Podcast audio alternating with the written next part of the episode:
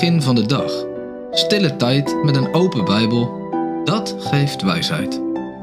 Praktische spreuken en lessen van koning Salomo.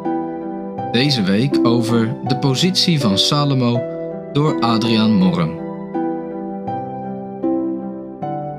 Vandaag lezen we over Adonia. En we doen de Bijbel open bij 1 Koningen 2, vers 19 tot 23. Zo kwam Bathseba, de moeder van Salomo, tot de koning Salomo om hem voor Adonia aan te spreken. En de koning stond op, haar tegemoet, en boog zich voor haar. Daarna zat hij op zijn troon en deed een stoel voor de moeder des konings zetten, en zij zat aan zijn rechterhand. Toen zeide zij: Ik begeer van u een kleine begeerte. Wijs mijn aangezicht niet af. En de koning zeide tot haar: Begeer, mijn moeder, want ik zal uw aangezicht niet afwijzen.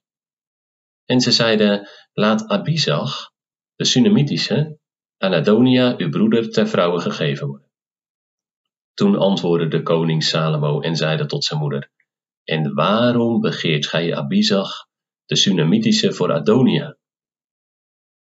Begeer ook voor hem het koninkrijk, want hij is mijn broeder, die ouder is dan ik ben. Ja, voor hem en voor Abjetar en priester, en voor Joab, de zoon van Zeruja.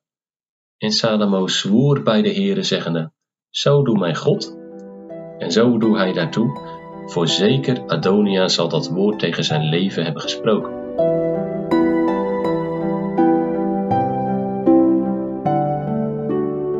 Adonia, dat is de vierde zoon van David.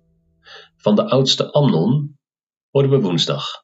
Hij werd vermoord door Absalom. Absalom was de derde zoon van David.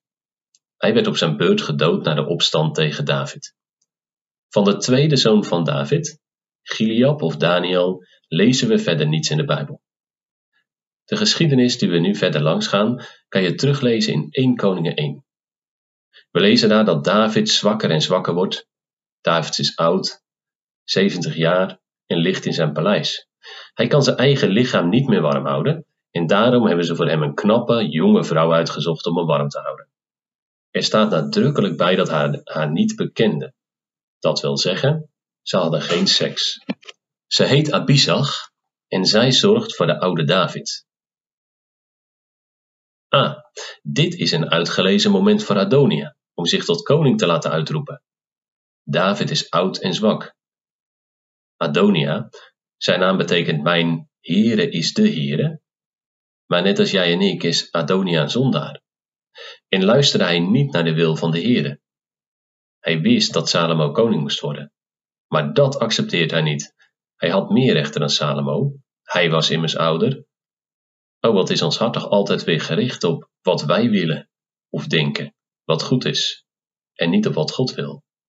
Waarschijnlijk was Adonia ook een verwende en eigen gerijde kerel. Hoe kom je daar nou bij? Vraag je misschien af. Waarom denk je dat? Nou, we lezen het in de Bijbel. Dat zijn vader David hem niet bedroeft, zeggende: Waarom hebt gij al zo gedaan? Dus met andere woorden, Adonia kan zijn gang gaan. Zijn vader bestraft hem niet en stelt hem ook geen vragen. Adonia trekt Joab, de legeroverste, waar we eerder deze week van hoorden, en Abjetar de priester mee in zijn opstand. Van Abjatar horen we, morgen, we morgen meer. En die oude David ligt dus in zijn paleis. En het bericht dat Adonia zich tot koning wil laten uitroepen, bereikt David daar. Hij krijgt bericht van Bathseba, zijn vrouw. Zij komt het David vertellen. Hij lijkt het niet heel serieus te nemen. Na, twee, na dat bericht komt het tweede bericht, van de profeet Nathan. Die komt vertellen wat er gebeurt in het dorpje en welke voorbereidingen er allemaal zijn om Adonia te kronen. En snel laat David dan voorbereidingen treffen en laat hij Salomo uitroepen tot koning. Hij is de door God uitgekozen zoon om David op te volgen. Het volk van Israël barst uit in gejuich voor deze koning. Ze zijn zo blij dat de aarde van hun geluid spleet. Het lijkt wel een aardbeving. Ze juichen zo hard dat op de plek waar Adonia is met zijn mede-oproerkraaiers, zo'n 750 meter verder, te horen is. Zij schrikken en vragen zich af wat er aan de hand is. En als ze horen dat Salomo tot koning is gezalfd, vluchten ze allemaal weg. Adonia vlucht naar de tempel en pakt daar de hoornen van het altaar vast. Net als Joab eerder deze week. De hoornen van het altaar, de plek waar je redding kon zoeken als je geen opzettelijke misdaden had begaan. Dat had Adonia wel, maar Salomo belooft hem het leven als hij hem als koning erkent. En dat doet Adonia. Eind goed, al goed zou je denken. En dan zou de podcast van deze dag mooi aflopen. Dit stukje geschiedenis is echter belangrijk om het gedeelte wat we nu verder behandelen en wat we aan het begin van de podcast lazen, te kunnen begrijpen. We lazen dat Adonia via Salomo's moeder een klein verzoek doet.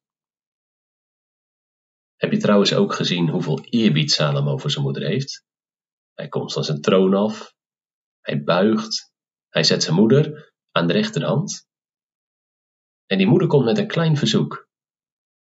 Van Adonia, mag ik trouwen met Abisag, de jonge vrouw die David warm hield? En dan ontsteekt Salomo in woede. Want met dit verzoek laat Adonia zien dat hij Salomo niet erkent als koning. Waarom dan niet, denk je misschien? Ook hiervoor moeten we in de geschiedenis duiken van die tijd.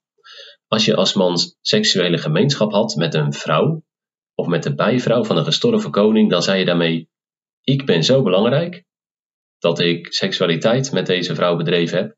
Ik maak aanspraak op de troon. Zo deed Absalom dat in 2 Samuel 16, met de bijvrouw van zijn vader, om aanspraak te maken op de troon. De wijze Salomo doorziet het plan en laat Adonia doden. Mag ik je voor vandaag een goede raad meegeven? Leef niet zo als Adonia, met ik wil dit en ik wil dat, maar laat je in alles leiden door de Heer, net als Salomo.